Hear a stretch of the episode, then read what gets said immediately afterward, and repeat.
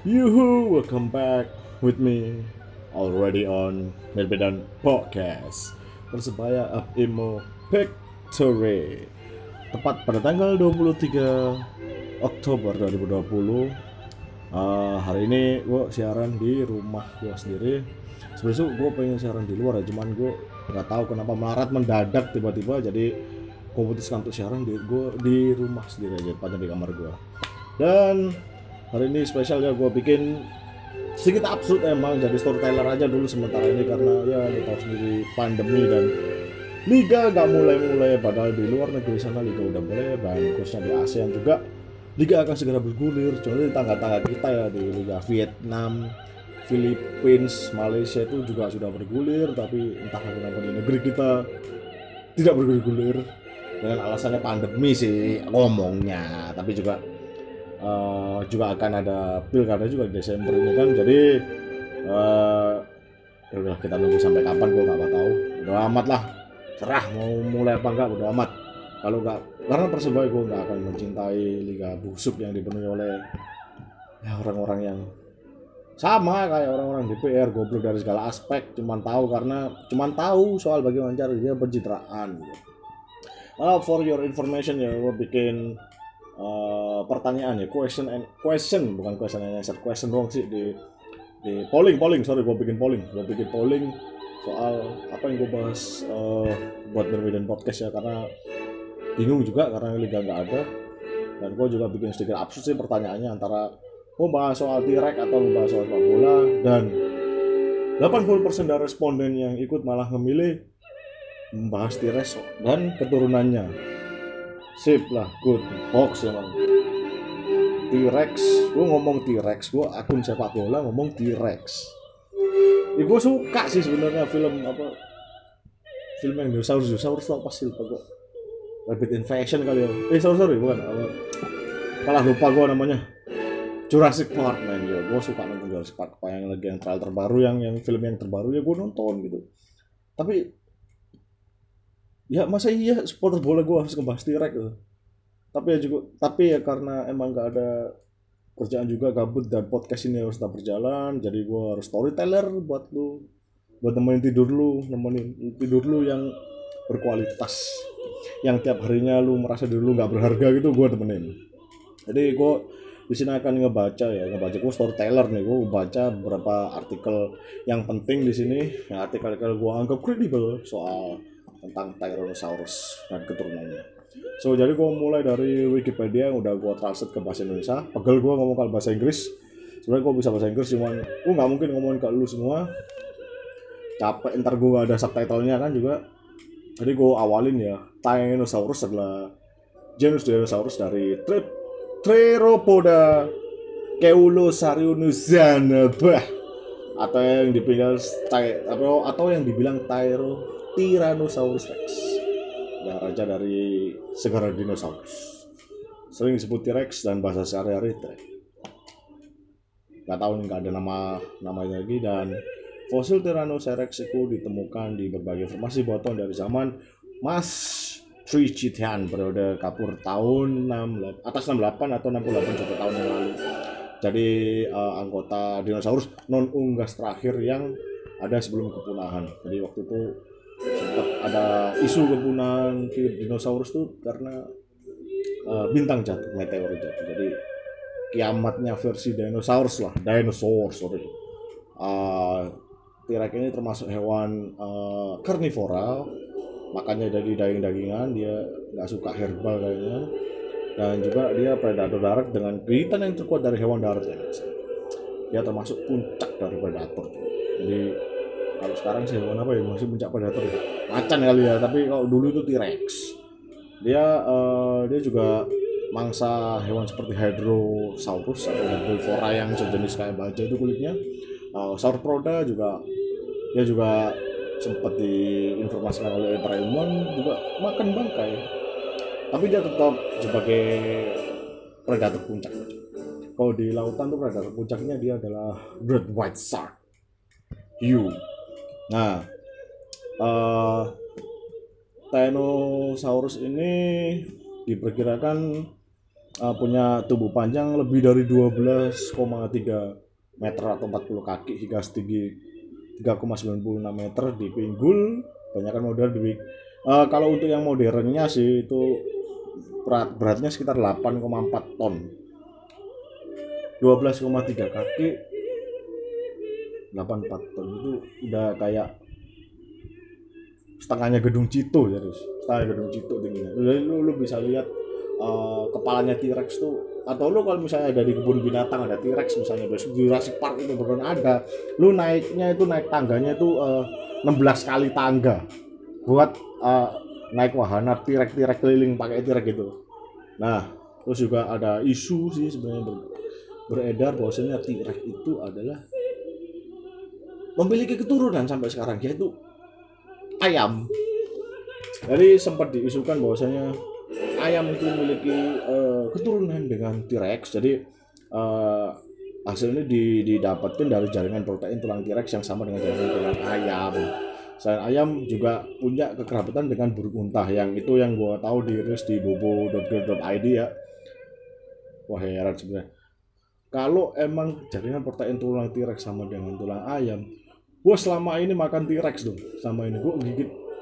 KF kenapa anda? Ya gue bikin aja tiga kalau misal franchise makanan ayam itu gue bikin aja keturunan T-Rex chicken gitu fried chicken ya. Atau yang lain gitu. Tapi emang kalau di ini juga ada burung unta tapi yang aneh ya. Anehnya T-Rex kan reptile.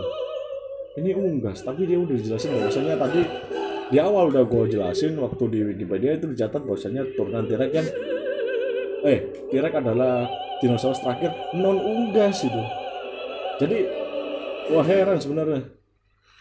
Ini gimana ceritanya bisa T-Rex dan ayam itu mereka bersaudara? Itu kayak gua dan Adam Levin misalnya bersaudara tuh nggak mungkin ya walaupun gua sama Adam Levin masih ganteng gue. Ngomongin soal burung unta kemungkinan kan karena mungkin berpikir jaringan tulangnya. Kalau kayak T-Rex kan tinggi gitu yang tangannya pendek gitu. Mungkin orang berpikir dari situ ya ilmuannya juga. Kalau ngomongin burung unta gue sebenarnya pengen menghindarkan tuh omong-omongan burung unta ya. Karena apa? Karena bagi gue burung unta itu akan menjadi sebuah pertanyaan lagi. Khususnya para uh, dua rivalitas antara kaum bumi datar dan kaum bumi bulat alasannya simpel karena uh, anda tahu seorang ulama yang paling tersohor di dunia ini ya dokter Knight itu pernah bilang bahwa bumi itu bentuknya seperti uh, telur burung unta. Ngomongin soal bumi, bagi saya, bagi teman saya dan teman-teman berbulan kami sepakat bahwasanya uh, bumi itu berbentuk bulat itu, bukan berbentuk datar. Karena kita itu tinggal di tinggal di bola, bukan tinggal di lempengan piring. Dan aduh heran gua kalau misalnya bilang bahwasanya foto bumi dan foto bulan itu tidak ada itu hanya CGI kenapa anda sendiri tidak membuktikan bahwasanya itu CGI atau bukan karena selama ini belum ada pembuktian yang logis bahwasanya kalau bumi itu datar gitu. misalnya uh, pendaratan manusia di bulan ya. Oke lah gue bisa bilang itu sebuah konspirasi sih karena saat itu ada dua negara adidaya yang paling gede yaitu adalah Soviet dan US mereka tuh berlomba-lomba siapa yang akan mencapai bumi eh bulan duluan. Yang pertama mas tahu gue manusia pertama yang uh, menuju perjalanan ke luar angkasa adalah Yuri Gagarin dari Uni Soviet dan itu akhirnya diselip sama itu Neil Armstrong ya waktu itu yang jadi manusia pertama mendarat di bulan. Entah itu benar apa enggak yang gue tahu. Dua negara adidaya ketika mereka berkelahi sebuah konspirasi akan ya jadi gue udah melenceng jauh dari gue ngomong soal T-Rex. Sekarang gue ngomong sampai ke Yuri Gagarin terus konspirasi gue berhentiin sampai situ ya. Ini gue ngebahas pemain sepak bola yang badass menurut gue jadi gini uh, pernah nggak uh, waktu itu pernah ya ada ada sebuah konflik di uh, media sosial soal pemain Indonesia yang makan makanan sembarangan termasuk makan berlemak dan lain-lain. Sebenarnya sih ngaruh nggak sih sebenarnya sama performa? Bagi saya kalau selama dia tidak dalam masa pertandingan atau menjelang masa pertandingan terus atau menghadapi event kompetisi ya haknya mereka. Mereka juga manusia sih sebenarnya. Eh, bukan sebenarnya emang mereka manusia. Cuma mereka tolong jangan mengekang kebebasannya gitu. Tapi kalau misalnya itu akan mempengaruhi uh, player ini dan player ini dianggap bahwasanya lu gara-gara ini performa lu turun. Lu nggak pantas masuk timnas. Ya udah gak usah dipanggil sama timnas gitu dan sempat juga beredar omongan bahwasanya lu lebih milih mana naturalisasi tapi makannya uh, sehat healthy daripada main lokal yang nggak healthy. Ya kita bedah dulu ya. Apa itu naturalisasi dan pemain lokal? Oh jangan kayak gini. Jangan jangan sampai ada pikiran biasa gini. Nah kau milih mana? Buah apel atau lu milih buah nanas belum mateng gitu ya orang pasti pemilih buah apel kan? Karena jangan jangan menyam jangan me, membandingkan sesuatu yang nggak berhubungan gitu. Jadi misalnya gini naturalisasi dan lokal. Itu berbeda maksudnya. Naturalisasi adalah ketika orang berpaspor negara lain lalu ketika mereka ingin membela timnas ini kita ngomongin konteks timnas Indonesia ya. kalau dia ingin membela timnas otomatis timnas Indonesia otomatis mereka juga harus memenuhi syarat-syaratnya di FIFA. Pertama harus menjadi warga negara yang akan dituju. Misal gini uh, misal taruhlah salah satu main Belanda dia. Dia warga negara Belanda dan berpaspor Belanda. Akhirnya dia memilih naturalisasi ke Indonesia karena naturalisasi itu punya punya privilege khusus sih karena karena ini urusannya sama nyangkut sama negara gitu. Nah akhirnya dia berganti negara yang awalnya Belanda menuju ke Indonesia. Itu namanya naturalisasi. Apakah misalnya orang lokal dinaturalisasi bisa nggak? Ya tergantung. Kalau orang lokalnya itu punya negara, eh, kewarganegaraannya asing. Ya kalau mau jadi warga warga negara Indonesia ya harus di naturalisasi dong. Jadi jadi begitu bukan bukan harus bule sih bukan harus bule nggak juga. Tapi kalau soal makanan healthy or no healthy ya Kayak gue ada banyak pemain di luar negeri sana yang hebat-hebat dan itu nggak healthy banget makanannya. Bahkan mereka punya kecenderungan buruk yaitu sering merokok dan minum. Gue sebutin uh, satu persatu ya, pemain-pemainnya yang bahkan gue bisa bikin squad list pelatihnya serius. Kalau soal pelatih ngomongin soal pelatih ada dua pelatih yang lu harus pilih. Lu harus pilih antara satu eh dari dua pelatih yang bad yang pernah ketangkep ngerokok sih. Uh, yang pertama itu ada Mauro Sarri. Mauro adalah mantan pelatih dari Napoli Juventus yang terakhir sama Chelsea. Yang Mauro Sarri punya kebiasaan jelek itu merokok tapi ya selama di Napoli Mauro Sarri juga menciptakan main-main terbaik dan juga uh, misalnya gimana ya? Ya nggak buru-buru amat lah.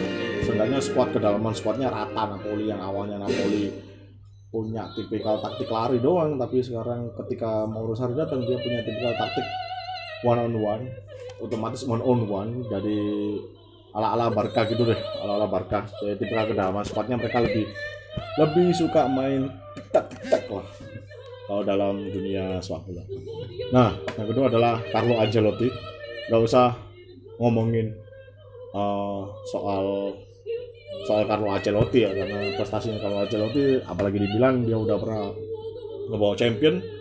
Juga pernah dia pernah melatih Real Madrid juga Chelsea juga pernah. Tapi waktu di Chelsea dia sempat jengkel sama aturannya aturan gak boleh ngerokok di pinggir lapangan.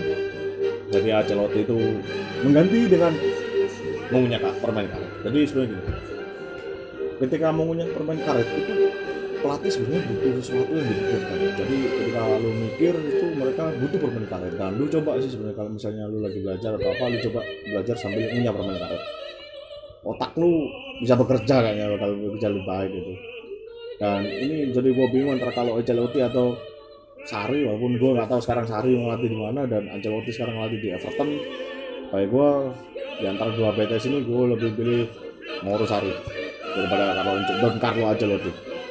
Terus yang kedua soal kiper gue lebih milih uh, Wojciech Szczesny itu pernah pernah pernah ketahuan ngerokok ya sampai didenda sama uh, didenda 20 ribu pounds saat satu di Arsenal ya dan waktu itu Arsenal juga kalah sama Soton karena dia juga melakukan blunder kalah. Gue heran sama Wojciech Szczesny Wojciech Szczesny pertama kali gue tahu ketika Arsenal lah harus ngadepin Manchester United di Old Trafford. Waktu itu Arsenal kalah 82 82 nggak salah ya 82 itu tendangan bebasnya Wayne Rooney sama duetnya Asli Asli Young waktu itu.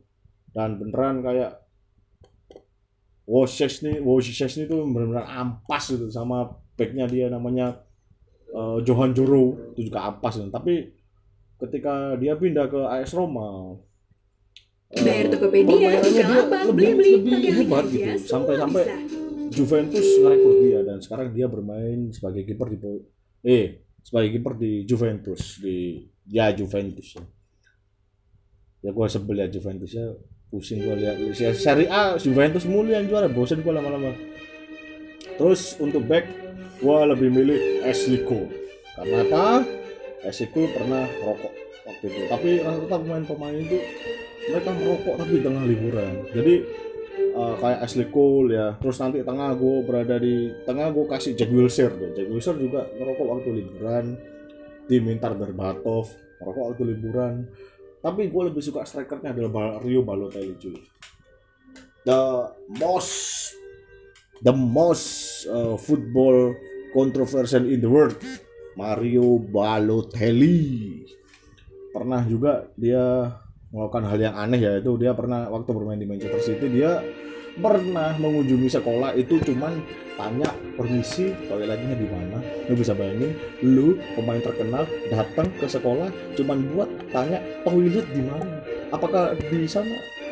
Pom bensin tidak menyediakan rest area buat dipis itu wah heran dan Mario Balotelli juga pernah nyalain petasan waktu di Manchester City ya uh, iya waktu di Manchester City pernah pernah nyalain petasan di kamar mandi.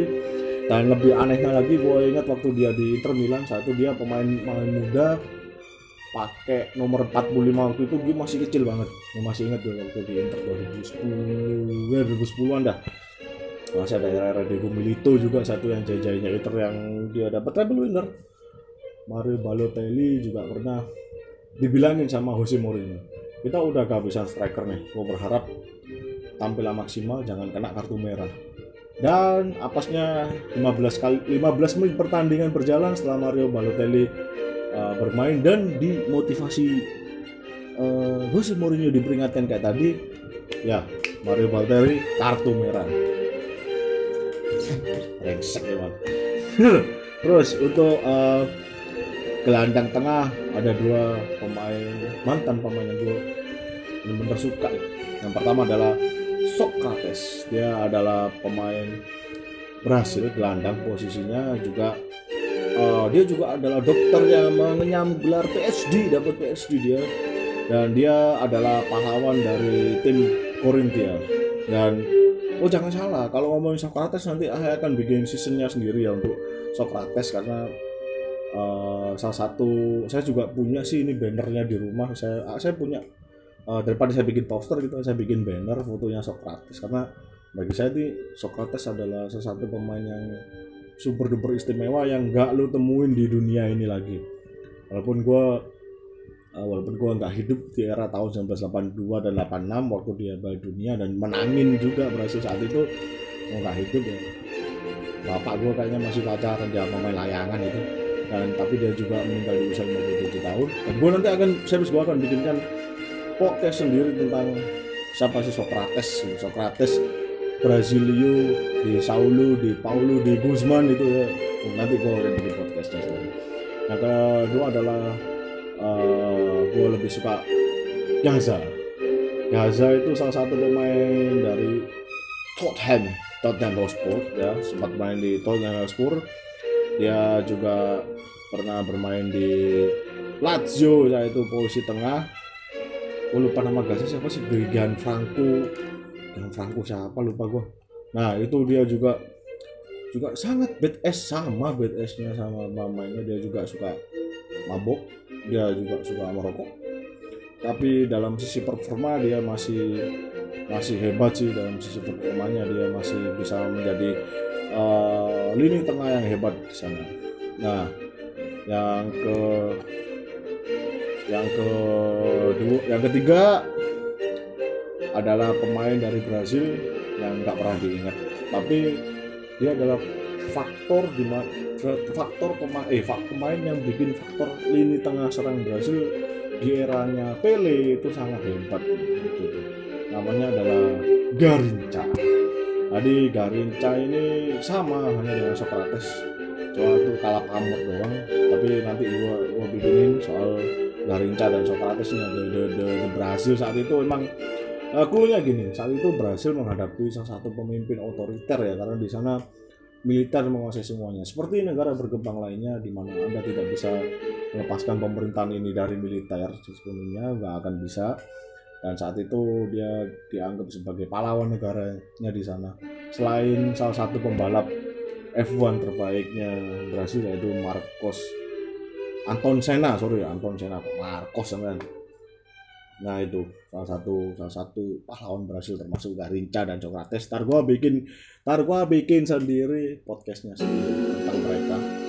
Uh, dan kalau lo denger lagu-lagu ya gue lagi denger denger lagu-lagu Eropa klasik ya. Jadi gue di rumah serasa kayak gue tidur di rumahnya Dendles ya. Gue ngerasa ini era masih VOC kayaknya masih perang dan gue adalah salah satu prajurit kenil kayaknya deh. Serius itu.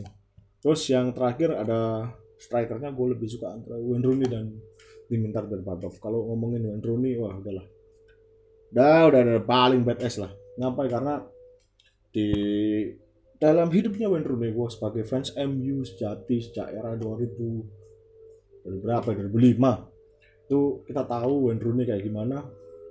Dia adalah termasuk si bengal. Sama kayak Balotelli bengalnya. Tapi lebih liar Balotelli sih. Kalau Balotelli kan bengalnya karena emang dia ingin mendapatkan atensi. Karena kalau tahu masa kecilnya masa kecilnya Balotelli juga surem. Karena dia juga ditinggal orang tuanya dan lain-lain gitu.